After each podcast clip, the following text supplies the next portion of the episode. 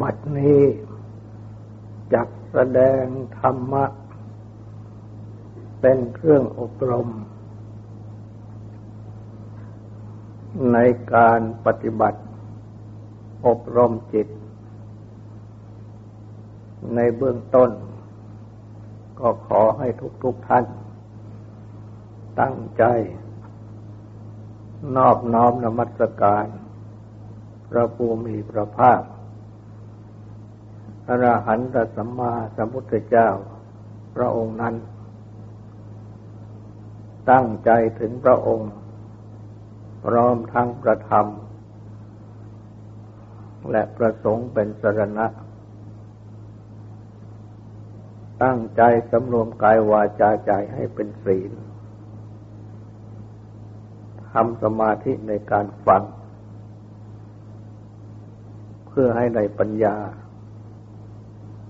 ในธรรม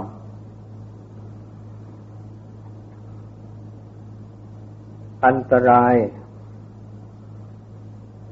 แห่งการปฏิบัติสมาธิ ก็คือนิวรณ์ที่แปลว่า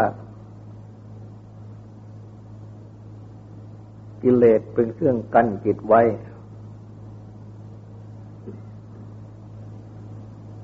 ทำไม่ให้ได้สมาธิ ไม่ให้ได้ปัญญา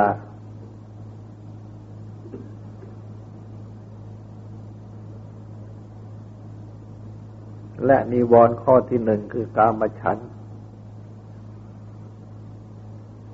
ความพอใจรักใคร่ในกาม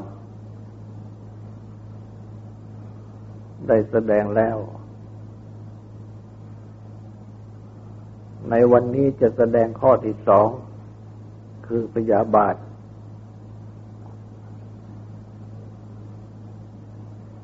คำว่าพยาบาทนั้น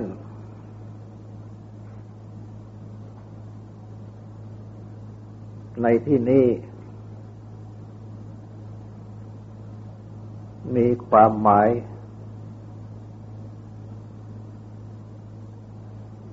ถึง ทั้ง ปฏิฆะความกระทบกระทั่งใจ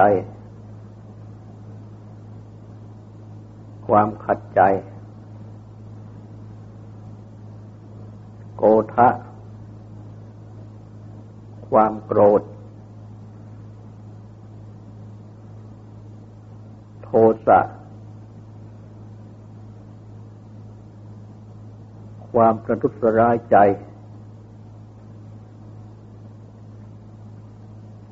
และพยาบาท คือความปองร้าย ความมุ่งร้าย หมายลังพรานคือหมายรวมถึงกิเลสของโทสะทั้งหมด แต่ว่าชื่อของกิเลสกองโทสะ ดังที่กล่าวมานี้ มีลักษณะที่ต่างกัน ตั้งได้อย่างอ่อน จนถึงอย่างหยาบ ถ้ากล้าแข็ง ที่เป็นอย่างอ่อน เป็นเบื้องต้น ก็ได้แก่ปฏิฆะคือความกระทบกระทั่งใจ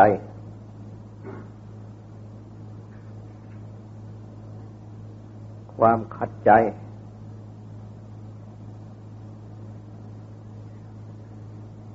อันเนื่องมาจาก ความประสบกับอนิถารม อารมณ์ที่ไม่น่าปรารถนาทั้งหลาย เช่นว่าทราบว่า คนนั้นคนนี้นินทาว่าร้าย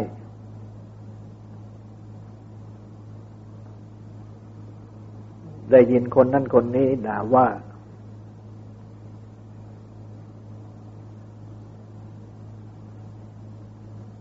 ได้ถูกคนนั้นคนนี้ ประหัตประหารประทุษร้ายร่างกาย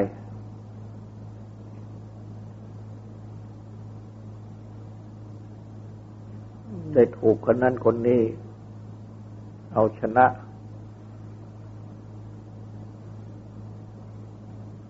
ได้ถูกคนนั้นคนนี้ ลักขโมยสิ่งของ ดังนี้เป็นต้น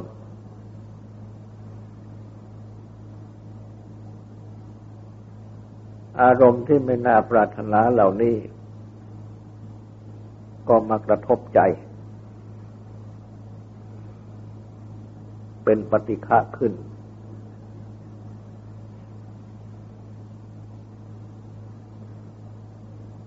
และปฏิฆะนี้เอง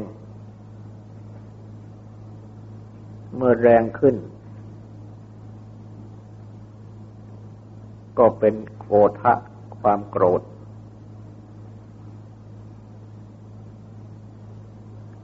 ความขัดเคือง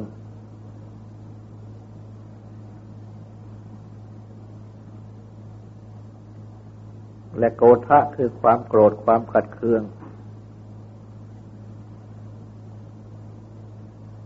นี้เมื่อแรงขึ้น ก็เป็นโทสะซึ่งบังเกิดขึ้นภายในจิต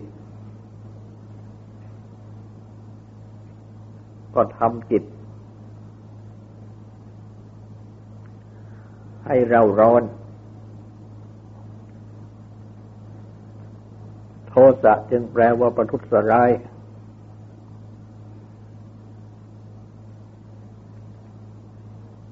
ก็คือประทุษร้ายจิตนี่เอง จิตของตน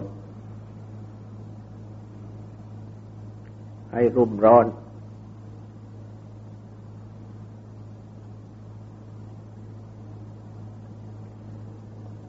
เป็นการประทุษร้ายภายในคือจิตใจของตนเองก่อน และเมื่อแรงขึ้นอีก ก็เป็นพยาบาท คือความปองร้าย มุ่งร้ายหมายล้างผลาญ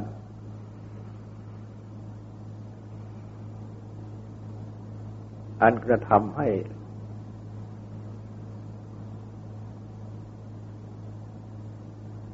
เขา ด่าก็ด่าตอบ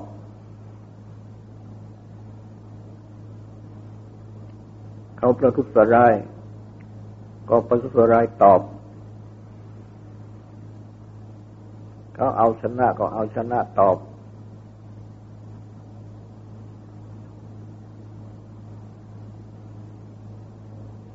และพยาบาทนี้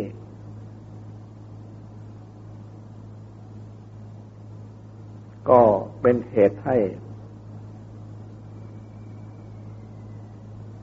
ประทุษร้ายผู้อื่น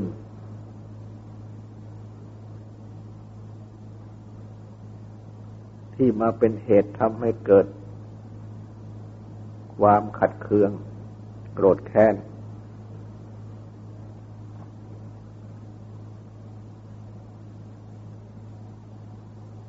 อย่างเบา อย่างปานกลาง หรืออย่างแรง ก็สุดแต่กำลังของพยาบาท ที่มันเกิดขึ้น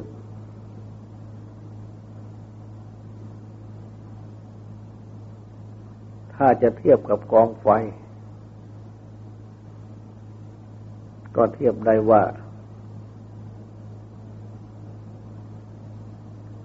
อันปฏิฆะที่แรกคือความกระทบกระทั่งนั้น ก็เทียบได้กับ อันไม่ขีด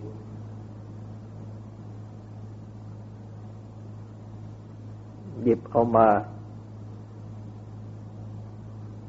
ขีดข้างกล่องไม่ขีด ก็เกิดไฟขึ้นที่ปลายก้านไม่ขีด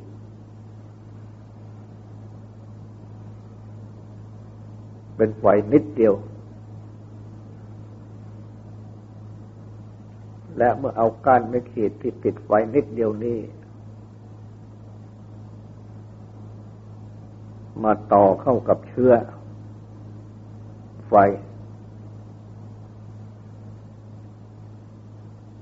ไฟก็ไปติดเชื้อไฟ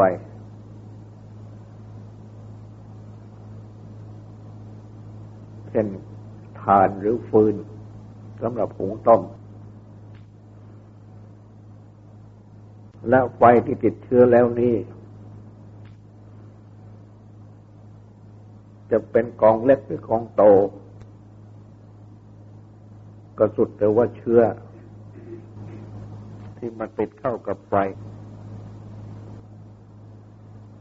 ถ้า เป็นไฟ ในเตาสำหรับหุงหาอาหาร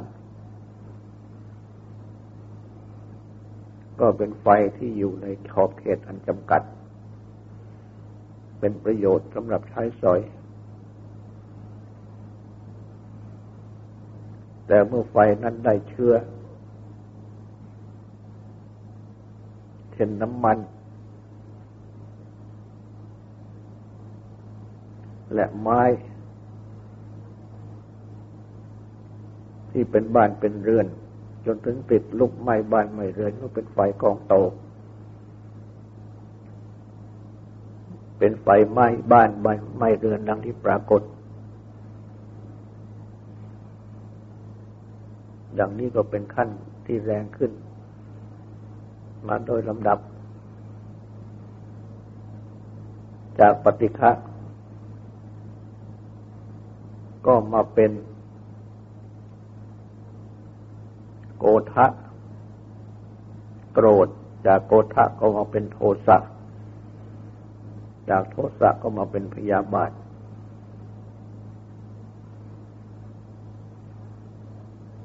ไม่เชื่อก็คือประทุษร้ายเชื่อไฟนั่นเอง ให้ไม่ น้อยหรือมาก ก็สุดแต่กำลังของพยาบาทที่น้อยหรือมาก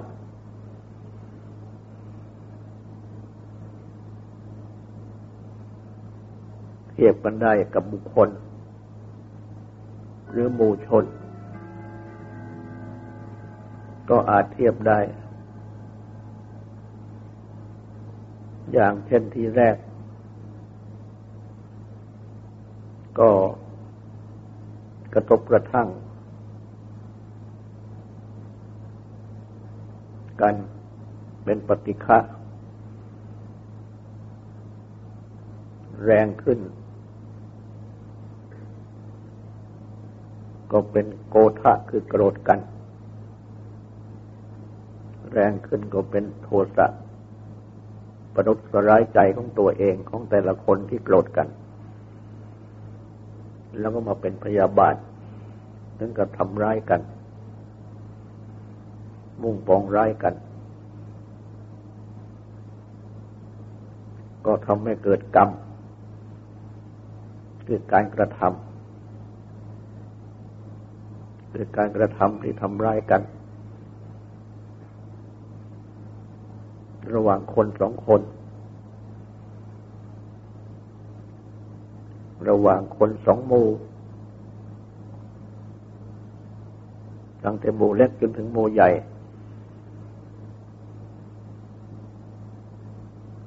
จนถึงจนถึงเป็นสงครามขึ้นมา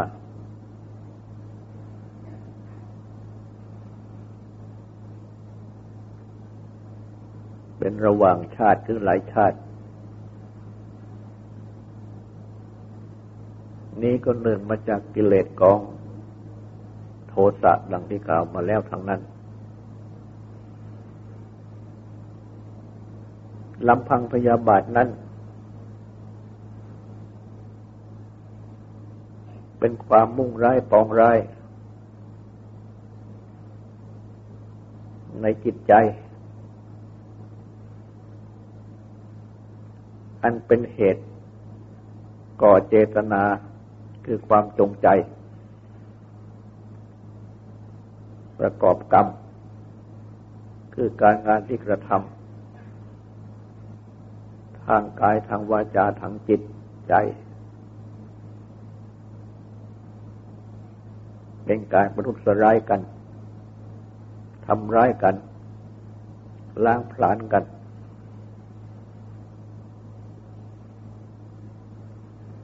เพราะฉะนั้นกิเลสกองโทสะนี้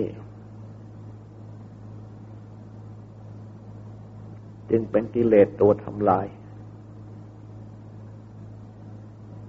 ดังเช่นตัวอย่างที่กล่าวมา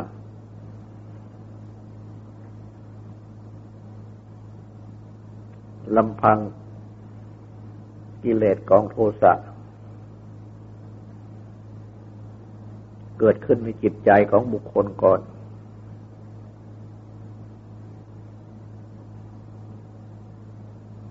และเป็นเหตุก่อกรรม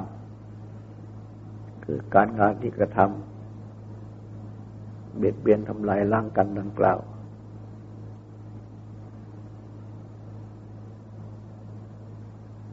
และเมื่อ จิตใจมีกิเลสกองโทสะอยู่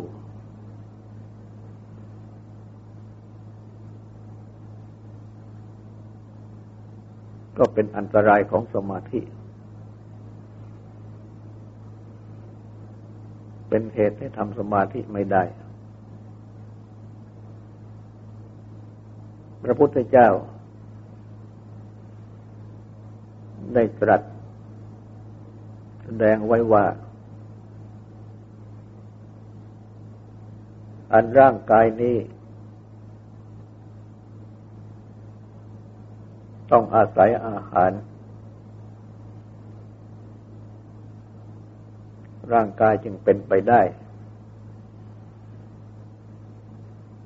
จึงดำรงได้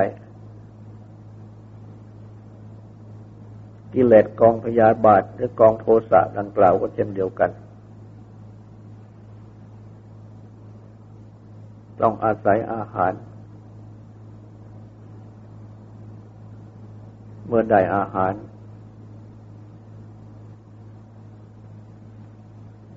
พยาบาทที่ยังไม่เกิดก็เกิดขึ้น ที่เกิดขึ้นแล้วก็เติบโตมากขึ้น อันอาหาร ของพยาบาท หรือของกิเลสของโทสะ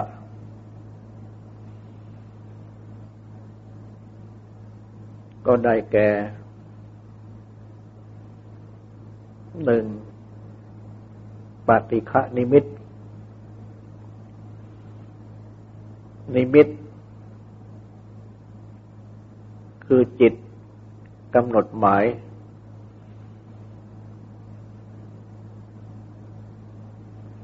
ในปฏิฆะคือความกระทบกระทั่ง และสอง การกระทำให้มากโดยอโยนิโสมนสิการ คือการกระทำไว้ในใจ โดยไม่แยบขาย ข้อที่หนึ่งปฏิฆานิมิตนั้น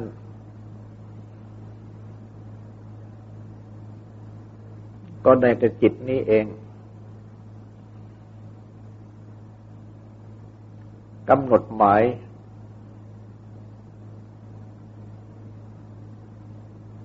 จดจำ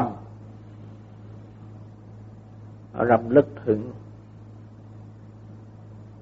อยู่ที่ปฏิฆะคือการกระทบกระทั่ง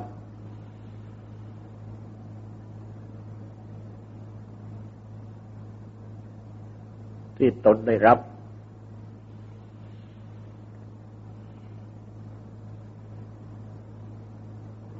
ดังเมื่อ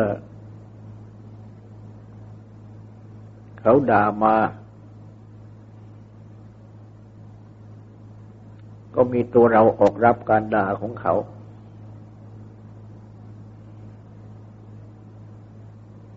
ตัวเราก็ไปกระทบกับการด่าของเขา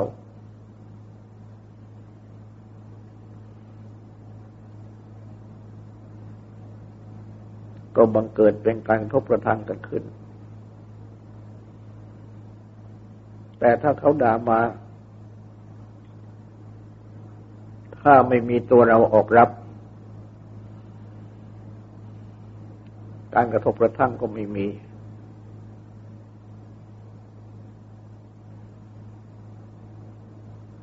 การด่าของเขา ก็เป็นลมลมแรงแรงคือเป็นลมปาก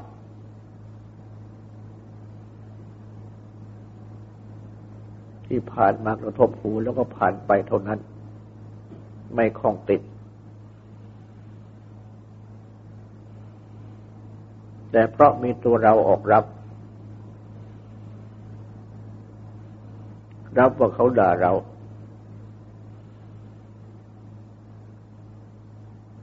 จึงเกิดสังโยชน์คือความผูกใจผูกใจอยู่ในคำด่านั้น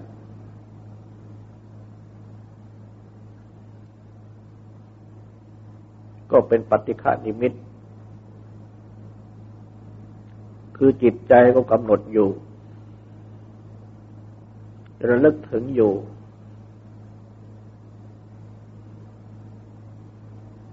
ถึงการกระทบกระทั่งนั้น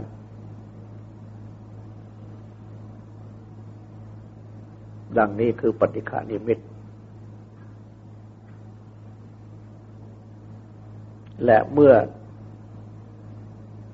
มีปฏิฆานิมิตดังนี้ จิตใจก็คิดปรุง หรือปรุงคิด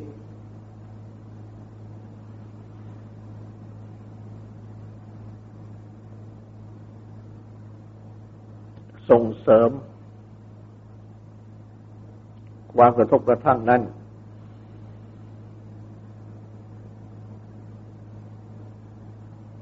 จึงกลายเป็น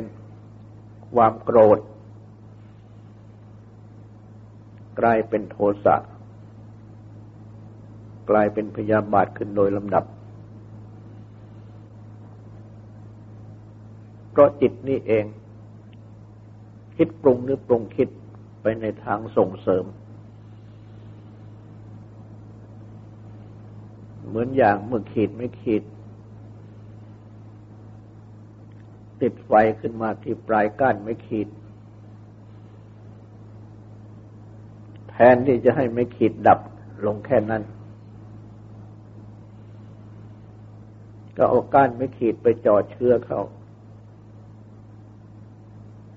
เกิดไฟลุกขึ้นมา กองโต แล้วค่อยคอยเติมเชื้อให้แก่กองไฟนั้น มื่อเติมเชื้อให้มาก ไฟกองโตมาก และเมื่อไฟได้เชื้อก็คงติดเป็นไฟ เป็นกองไฟอยู่ ตลอดเวลาที่ยังมีเชื้อ ฉะนั้นตราบใดที่จิตใจนี้ คิดปรุงหรือปรุงคิดไปในทางโกรธ ไม่คิดปรุงหรือปรุงคิดไปในทางดับ ดังนี้แหละเรียกว่ากระทำให้มากด้วยโยนิโสมนสิการ คือด้วยการกระทำไว้ในใจโดยไม่แยบคาย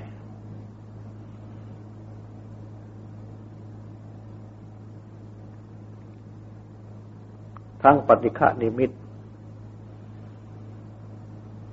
และทั้ง การกระทำให้มากโดยโยนิโดยอโยนิโสมนสิการ การกระทำไม่ในใจโดยไม่แยบขายดังกล่าวนี้ เป็นอาหารของกิเลสกองโทสะหรือกองพยาบาท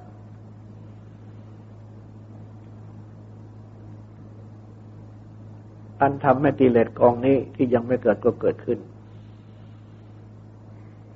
ที่เกิดขึ้นแล้วก็เติบโตมากขึ้น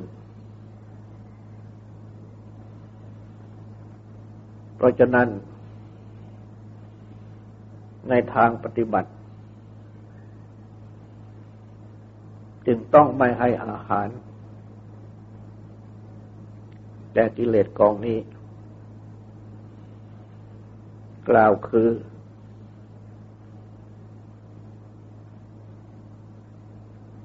ไม่ทำปฏิฆะนิมิต ความกำหนดหมาย ผูก ความกระทบกระทั่งไว้ในใจ โดยที่หัด ดับใจคือดับโทสะเสีย ดับกระทบกระทั่งเสีย หรือว่าหัดที่จะไม่เอาตัวออกรับ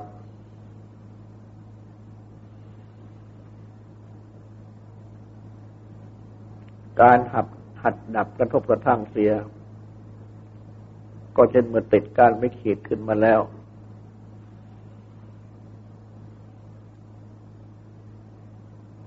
ก็ให้ไฟดับอยู่แค่การไม่ขีดเท่านั้น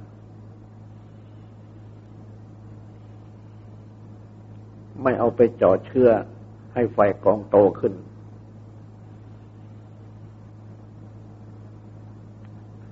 อาจปฏิบัติในขั้นนี้ อาจจะดับได้ง่าย เพราะการกระทบกระทั่งทีแรกนั้น ยังไม่ทันก่อกิเลสกองโทสะนี้ให้ใหญ่โต เป็นความกระทบกระทั่งทีแรกเท่านั้นเราให้ดับไปแค่นั้น เหมือนอย่างการไม่ขีดที่จุดเป็นไฟขึ้นมาเราให้ดับอยู่แค่การไม่ขีดลงไปนิดเดียวเท่านั้น หัดดับก็ไม่ยาก ในเมื่อตั้งใจจะดับ อีกประการหนึ่งก็คือว่าหัดที่จะไม่เอาตัวออกรับ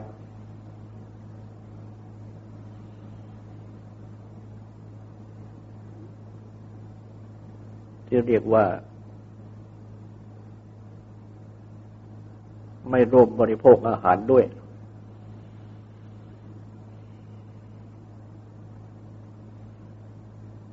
ดังเช่นพระพุทธเจ้าที่ ได้ทรงถูกพรามผู้หนึ่ง ว่ากล่าวค้อนแค่ต่างๆมาทรงออกบวช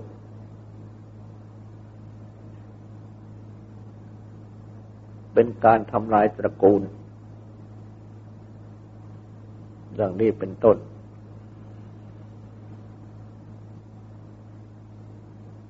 ระพุทธเจ้า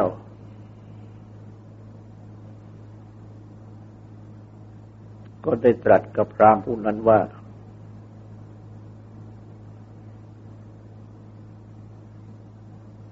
เมื่อแขกมาหา พรามผู้นั้นต้อนรับอย่างไร พรามนั้นก็กราบทูลว่าก็ต้อนรับ ด้วยน้ำด้วยข้าวเป็นต้น พระพุทธเจ้าก็ตรัสถามว่า ถ้าแขกที่มานั้นเขาไม่บริโภคข้าวบริโภคน้ำที่พรามนั้นจัดตอนรับข้าวน้ำนั้นตกข้าวน้ำนั้นตกเป็นของใครพรามก็ตอบว่า ก็ตกเป็นของพรามนั่นนั่นเองคือตกแก่เจ้าของบ้าน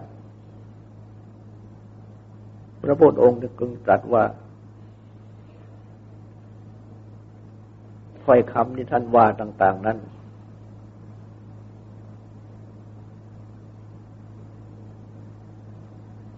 เราก็ไม่รับ ไม่บริโภคร่วมด้วยเช่นเดียวกัน โดยในยนี้ ก็หมายความว่า เมื่อพระองค์ไม่ทรงรับถ้อยคำที่พรามว่ากล่าวคอนแค่ต่าง ๆ ก็ตกเป็นของผู้พูดเองคือตกเป็นของผู้ที่ว่ากล่าวคอนแค่นั่นเอง ดังนี้ราะฉะนั้น การหัดที่จะไม่เอาตัวเองออกรับดังนี้ก็เป็นอีกวิธีหนึ่งสำหรับการที่จะทำปฏิฆะนิมิตนี้ไม่ให้มันเกิดขึ้น หรือการที่จะดับปฏิฆะนิมิตที่แม้มันเกิดขึ้นเล็กน้อย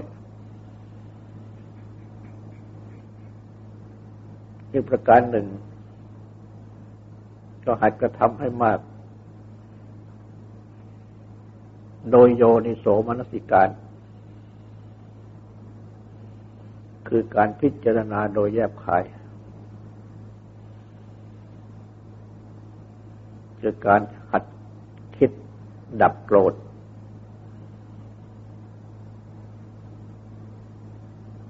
ไม่คิดส่งเสริมโกรธ แต่คิดดับโกรธ หรือพิจารณาว่า ความโกรธ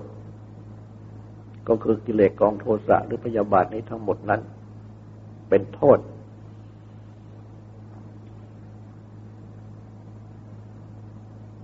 อย่างนั้นอย่างนั้นเช่นก่อให้ความก่อให้เกิดความวู่วาม เราร้อน ไม่ผาสุกเป็นเหตุก่อกรรม คือการงานที่กระทำทางกายทางวาจาทางใจเป็นอันเป็นอกุศลต่าง ๆล้วนจะมีโทษ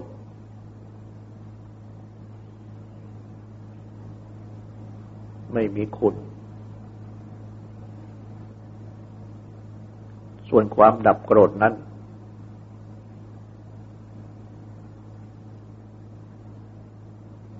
เรียกว่าเป็นการที่ดับไฟตั้งแต่ต้น ไม่ลุกลามใหญ่โต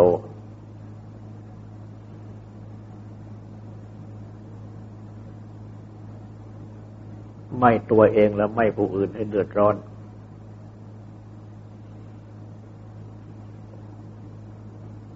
เพราะฉะนั้น ดับโกรธเสียจึงดีกว่า และมีคุณทำให้เกิดความผาสุกสบาย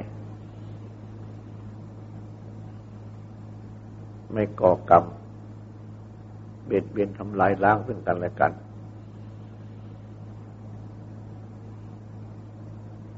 เป็นการหัดคิดพิจารณานี่เอง ที่จิตใจ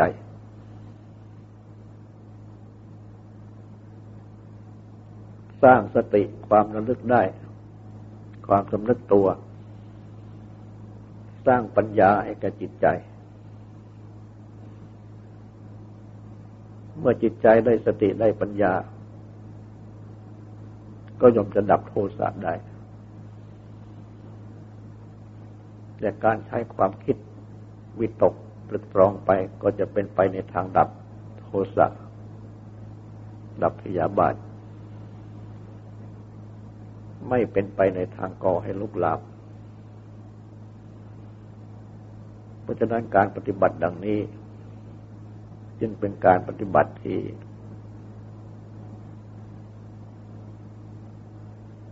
ไม่ให้อาหาร แก่กิเลสกองนี้ กิเลสกองนี้ที่ยังไม่เกิดก็จะไม่เกิด จะเกิดขึ้นแล้วก็จะดับไป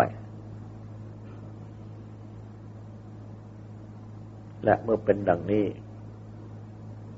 ก็สามารถที่จะปฏิบัติในสมาธิได้ทำจิตให้เป็นสมาธิได้ ต่อไปนี้ก็ขอให้ตั้งใจฟังสวดและตั้งใจทำความสงบสืบต่อไป